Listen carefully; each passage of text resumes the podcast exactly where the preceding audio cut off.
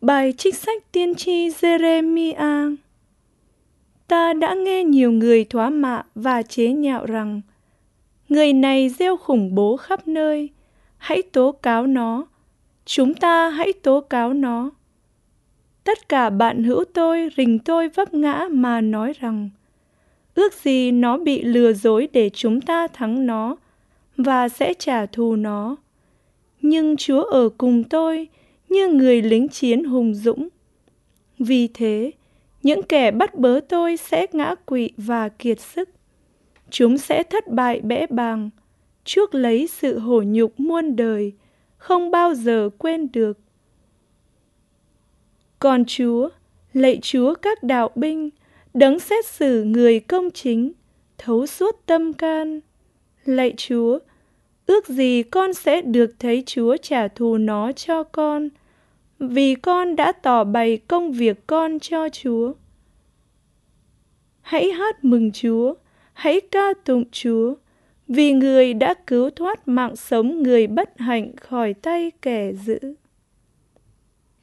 Đó là lời Chúa. Bài trích thư của Thánh Phaolô tông đồ gửi tín hữu Roma. Anh em thân mến, cũng như do một người mà tội lỗi đã nhập vào thế gian, và do tội lỗi mà có sự chết. Và thế là sự chết đã truyền tới mọi người, vì lẽ rằng mọi người đã phạm tội. Trước khi có lề luật, đã có tội trên thế gian, nhưng tội không bị bắt lỗi khi không có lề luật. Nhưng từ Adam cho đến Moses sự chết ngự trị cả trên những kẻ không phạm tội giống như sự lỗi phạm của Adam, hình ảnh của người đến sau. Nhưng không phải như tội phạm thế nào, thì ơn ta cũng thế ấy đâu. Vì nếu do tội của một người mà nhiều người phải chết, thì ơn nghĩa của Thiên Chúa và ân huệ ban do ơn một người là Đức Giêsu Kitô làm cho nhiều người được ơn dư đầy hơn bội phần. Đó là lời Chúa. Tin mừng Chúa Giêsu Kitô theo Thánh Matthew. Khi ấy, Chúa Giêsu phán cùng các tông đồ rằng: Các con đừng sợ những người đó, vì không có gì che giấu mà không bị thố lộ, và không có gì kín nhiệm mà không hề hay biết Điều Thầy nói với các con trong bóng tối, hãy nói nơi ánh sáng. Và điều các con nghe rỉ tai, hãy rao giảng trên mái nhà. Các con đừng sợ những kẻ giết được thân xác, nhưng không thể giết được linh hồn.